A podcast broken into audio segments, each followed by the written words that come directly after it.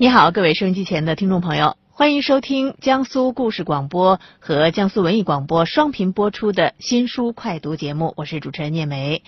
我们的新书快读节目呢，每个星期天的时候啊，会有两个频率来播出，在江苏文艺广播呢是晚上的七点到八点播出一个小时的精华版，那么在江苏故事广播呢，我们是在晚上九点播出周日的这个访谈节目。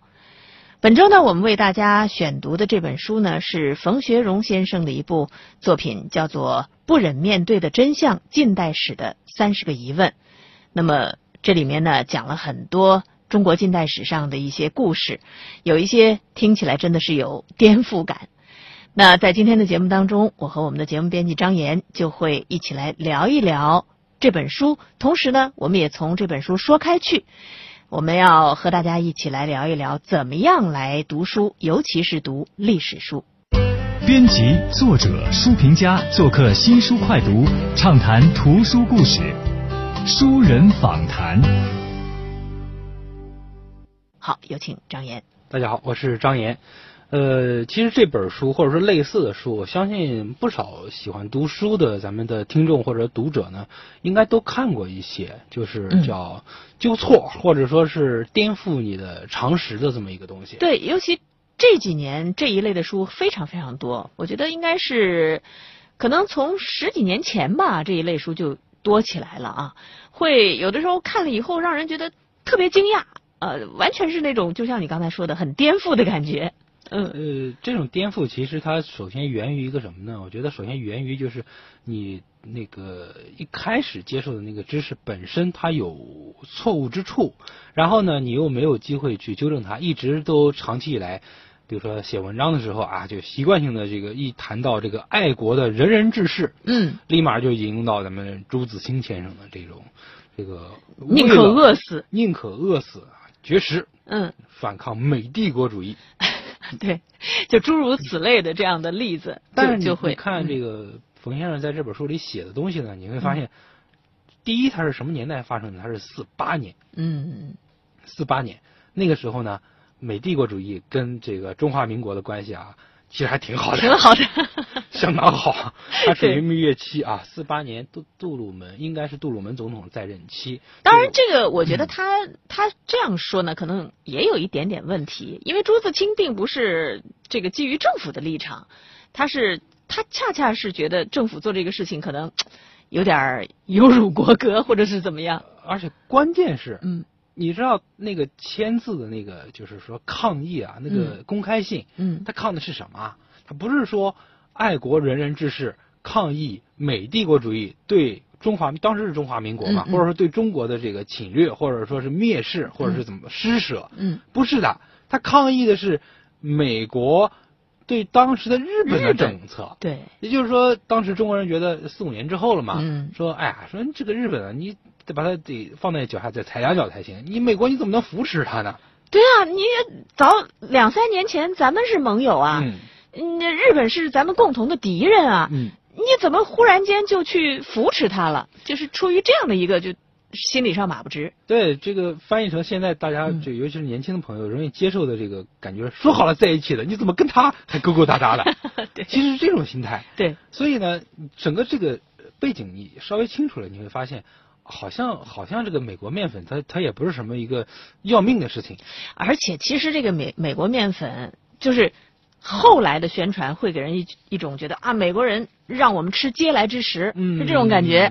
其实根本不是。对。他真心的是援助我们的，但是并不是奉送的。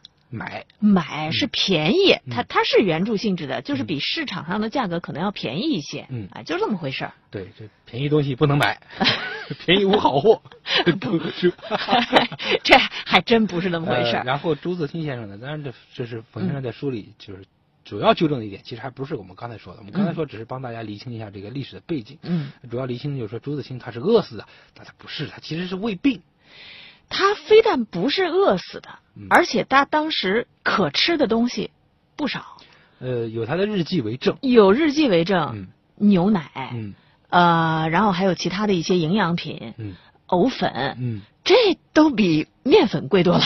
就是起码说你你现在想啊，嗯我要是增加营养的话，要不我冲碗面糊，对吧？你不会这么想，对吧？不会这么想那朱自喝碗清也不对，喝碗疙瘩汤，啊要不然吃个馒头，朱自清也没这么想。对所以实际上这跟这个朱自清的就是朱先生的死因是没有什么没有关系。啊他而且他没有绝食，嗯他只是就是说在那个文件上签了字，嗯然后跟家人说了啊，哪怕我死了，你们都不能去买美国面粉。嗯，呃，但是没有绝食，嗯绝对没有饿死。不，他刚才那句话是他的孩子，他的儿子的嗯同窗在很多年之后转述的。嗯他有没有说过那句话，都是个问号。对，因为他不见诸于这个朱自清自己的文字记，对嗯他，而且他的他的这个同时代的好友吴晗先生是著名的历史学家，也从来没说过这句话。嗯，所以你就叫历史上有一句话叫“孤证不为证”，嗯就是你只有一个证据，我怎么知道你自己是真的还是假的？而且口说无凭啊，啊口说无凭。这个这个他不，比如说他写了遗书，那嗯。那另当别论是吧？我们能看见的就是朱自清自己写的，今儿吃了藕粉不爽吐了。吐了，嗯。啊，藕粉都买得起。啊、想吃，胃口还挺好，嗯。就吃了胃里边不舒服。啊，对，所以这就是说，我们我们在在看或者在听一些流传很久很久的故事的时候，这个有的时候呢，呃，我自己的经验是这样的，就是嗯。当你、当你被这个故事感动的时候啊，你先缓缓，把泪水先抹干净，先缓缓，你想想这鸡汤它是真鸡炖出来的，还是味精勾兑的？放了味精的，对，嗯。嗯。说实话，像我这一代人，尤其是比我可能年龄更大一些的人，往往很难做到这一点。嗯哼，就是我们从小是被呃那样的一种教育教育起来的啊，就是比如说看电影，嗯。首先问这人是好人还是坏人，嗯。哎，就是先给他贴个标签儿。嗯。呃，看书也一样。嗯。啊，这个曹操坏人，呃，那个唐太宗李世民好人，嗯。先贴个标签儿，然后再说别的。嗯。这样一来呢，就就长时间在脑子里就形成这么一个印象了。比如说，这个书里边也有，我们在节目当中可能没给大家读到，比如说冯玉祥，嗯爱国将军呐、嗯，对的，著名的爱国将军，啊基督将军。呃，基督将军嗯，呃，总而言之吧，就是他是一个很高大上的一个形象在那儿。可是这个书里面告诉我们说，当时他那个兵变呃为什么会倒戈啊？不是奔向革命，他收钱了。你说这玩意儿是不是挺颠覆的？收钱办事儿，这只嗯能证明一条，就是冯将军还是靠谱的，最起码办了事儿。开个玩笑，开玩笑。但其实很很多这个喜欢喜欢读那段时间这个战争史的这个朋友应该会知道啊，冯将军吧，他你说他阵前倒戈。经常做这事儿可能不太，就我这个陈述不太准确，嗯，但是他经常换盟友，对。他经常换盟友，对对对，所以呢，至少我们在这书里了解到，这一起事件当中，嗯他是收了钱的。对，其他的他那其他倒的那几次歌有没有收钱，这我们就不知道了。不得而知，而且有的时候不见得是一定要收钱，嗯呃，因为到了一定的层次之后，嗯钱是不重要的了，嗯对吧？你你说你北伐的时候，要么有找人给给蒋介石送点钱，让你说别北伐了，怎么可能？对不可能的因为那个时候钱就不重要了。对当那个当冯将军后来就是在西北已经成这个一方诸侯的时候，嗯你给他送钱有什么用？他选择盟友的时候，就出于更多的利益、更大的利益考核了。对，所以呢，这个呢，就是你形成一个固有的观念以后，你再去读会很颠覆，嗯但是可能又会走向另一个极端，嗯就是颠覆过后，哦，原来冯玉祥是个坏人啊，那你也不能这么说也，也不能那么讲。嗯。其实我非常理解，呃就是聂老师呃你刚才那种顾虑，因为嗯其实这是这是因为什么呢？我觉得这是因为呃很多的文艺作品，嗯很多的包括写史的人，不管他是有意还是无意，他嗯。造成这种、这种误解，就是说斗争嘛，嗯哼，敌我双方嘛，对，要很清楚，甚至于在非就是没有战争、没有战场这个概念的情况下，嗯他还要在生活里区分出好和坏。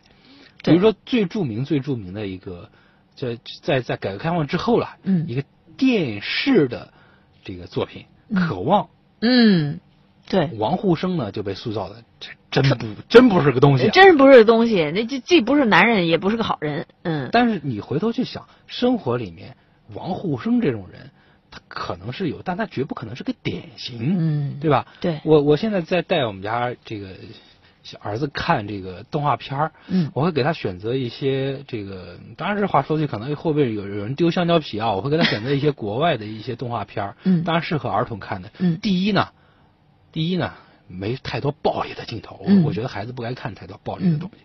第二呢，他所有的人物形象呢是多面的，嗯。比如说我举个例子啊，这个这个这个动画片名字，我如果说这个收音机那头有跟我差不多年纪的这个年轻父母，嗯。也可以跟你的孩子看看这部动画片，叫《消防员山姆》，山姆，消防员山姆，消防员山姆。哎，也翻译成小小消消防员。嗯。里面有个孩子，那个孩子呢叫诺曼，嗯。这个小孩啊非常调皮，非常非常调皮，嗯。但是呢，作者就是这个动画片的作者，嗯。他没把他写成一个调皮的让所有人都讨厌的孩子，嗯。他身上还仍然会时不时闪现出让人觉得很好的一点，比如说这孩子很聪明，然后本质很善良，嗯。特别愿意帮助人。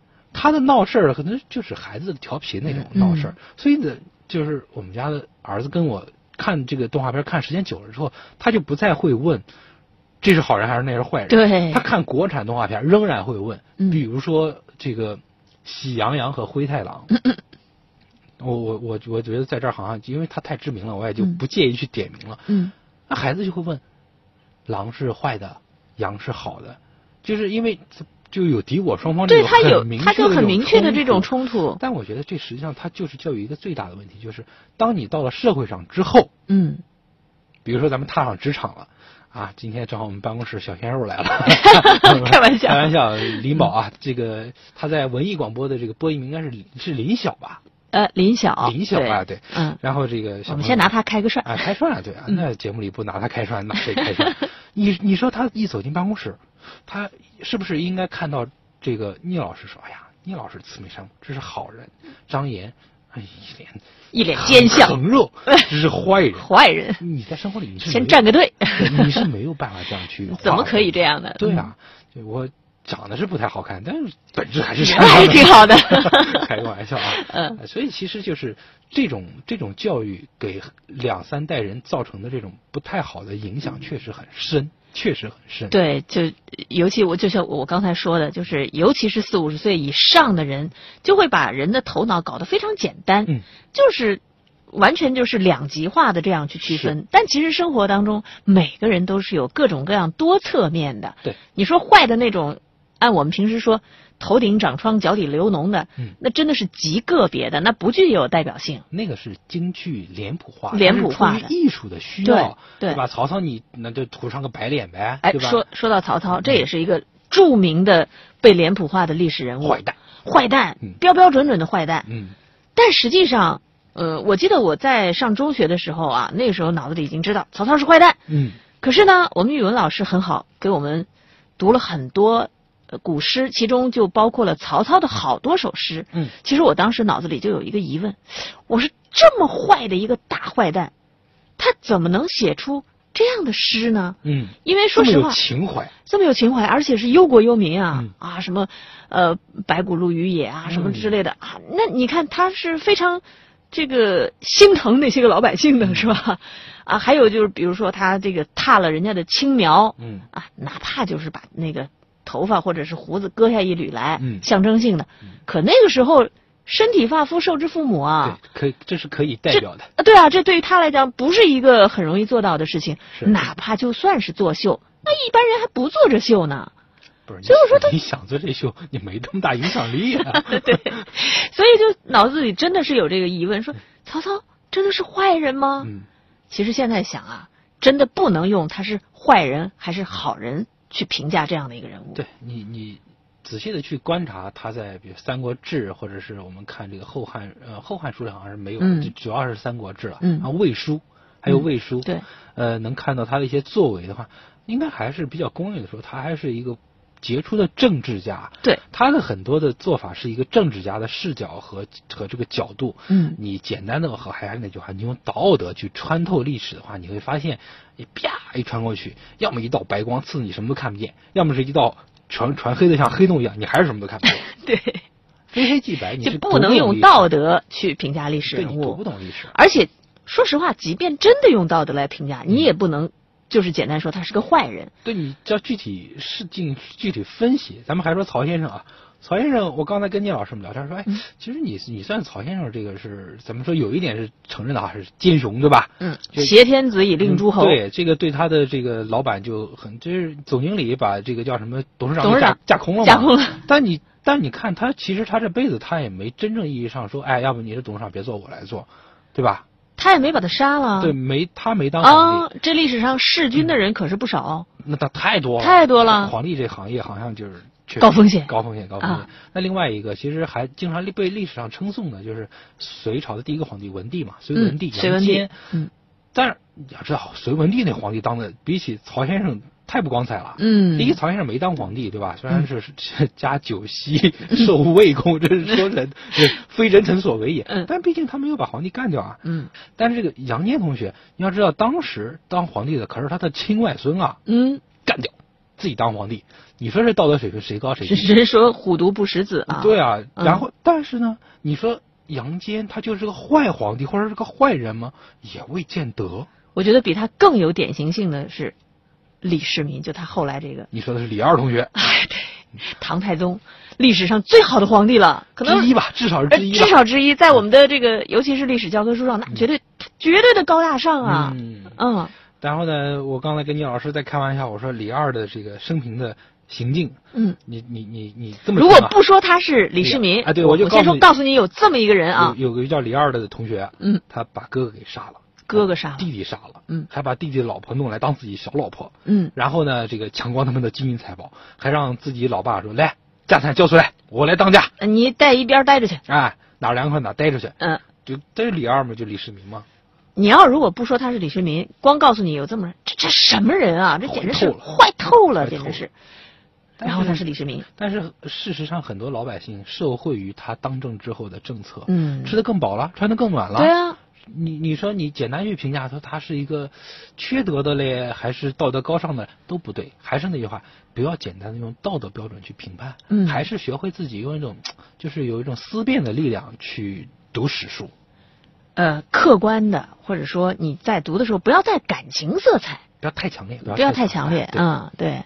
所以这个是我们，我觉得，呃，读像冯学荣先生的这本书，包括其他的诸如此类的书的时候，呃，要得到的一点收益吧，我觉得是，嗯。编辑、作者、书评家做客新书快读，畅谈图书故事，书人访谈。其实我觉得，在读这一类的书的时候，即便是就像冯学荣先生的这本书当中，他让我们这个看到了一些所谓历史真相，颠覆了以往那些实际上是错误的所谓的常识。但是你也不能说就完全相信他这本书。哎，对，嗯，我觉得这也是一个呃非常重要的一个读书的一个关键。这个有有句。流传了很久的话，以批判的眼光来看每本书嘛。啊，对对对对，这个你不能说甲是错的，乙是对的，好，我就全相信乙了。对，嗯，实际上是这样，就是反思再反思。这就是我们说嘛，你冯先生那本书给你带来的一些对于常识的一种颠覆。说哦，原来是这样的，所以颠覆就是对的，不见得，不见得，不见得。举个例子啊，比如说瞎子阿炳。嗯，这个我们在这个故事广播的朋友呢，会听到我们读了这一集。对。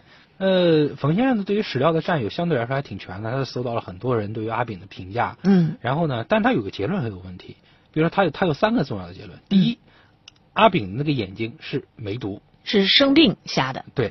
第二呢，他是吸大烟的，这就是吸毒。嗯。这老兄吸毒。第三，说他跟当时在这个无驻无锡的日伪军关系很好。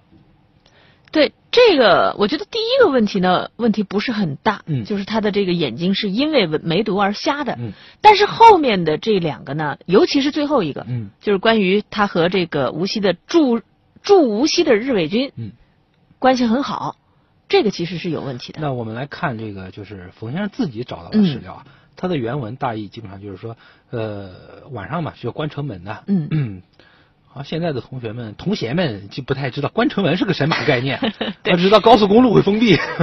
其实吧，这个咱们南京的，哪怕就是八零后、九零后啊，也很好想象嗯，咱们南京有城墙，嗯有城墙就有城门啊。哎，不然你爬出去啊？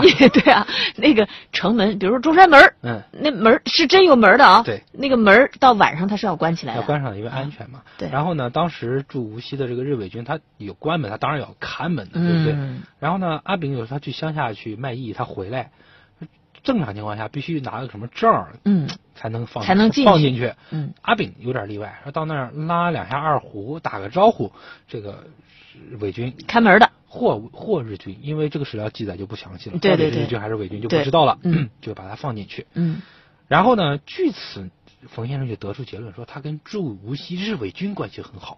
我觉得这个呢，第一太大，太大了，对。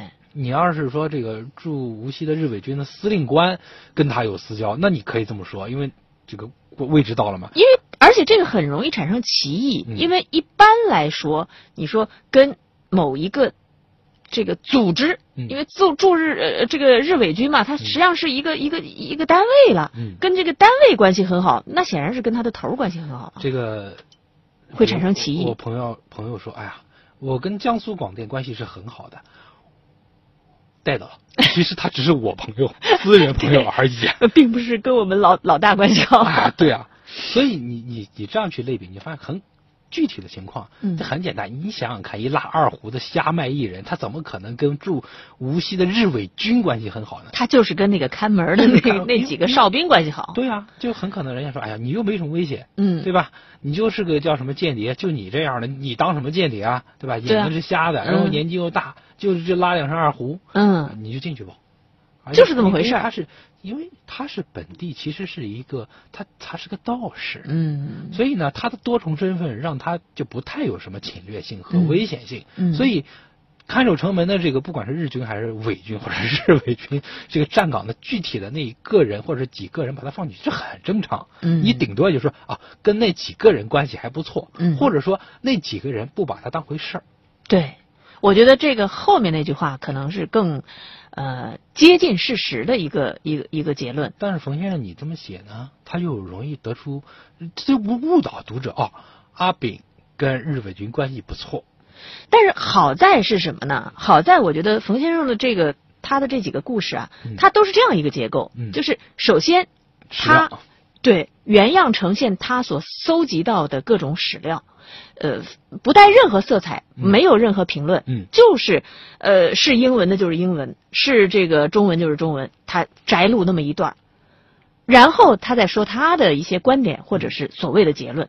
我这好在什么地方呢？就是你可以看到原始的那个东西，对，至于他的结论对不对，那你就可以去判断了。就学会自己读书。嗯你不要因为他是去颠覆常识的，就简单的去相信他，嗯而是自己有一个独立思考的精神。你会发现，这样读书呢，比较容易建立自己的一套，说大一点吧，读世界观。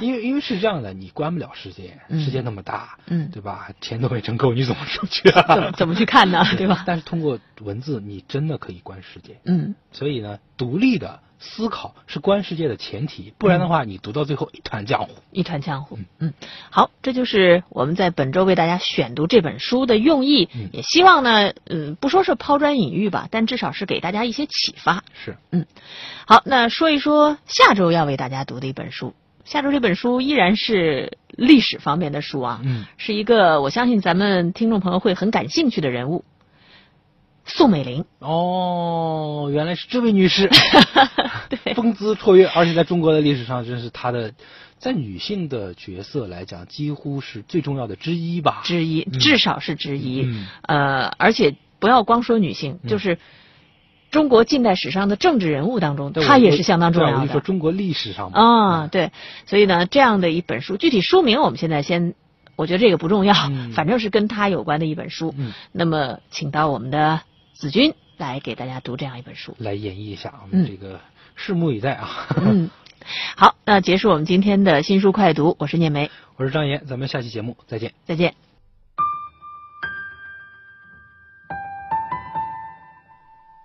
从铺天盖地的新书当中挑选值得一读的好书，用一周的时间节选新书精华，每天读给你听，免去挑书的烦恼，放松疲惫的眼睛。每晚九点，聂梅与你准时相约新书快读。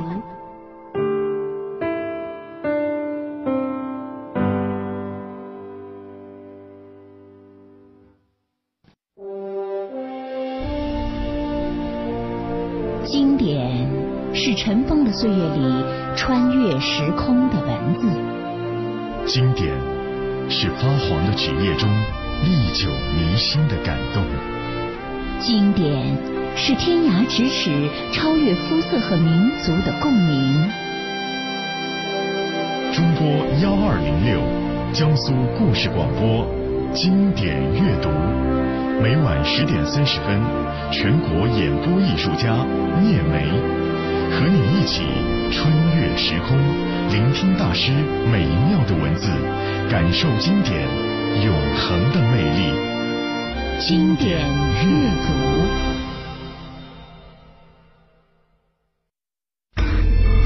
名医马奈特偶然目睹了封建贵族埃弗瑞蒙的兄弟草菅人命的暴行，因为打抱不平，反被投入巴士底狱，监禁了十八年。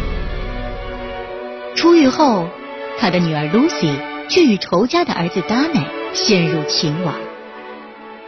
于是，在法国大革命的漩涡中，一幕幕家族的恩怨情仇隆重上演。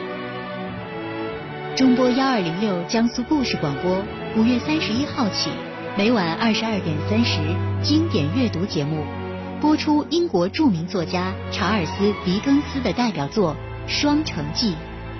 本书由译林出版社出版，演播聂梅、孙达，欢迎收听。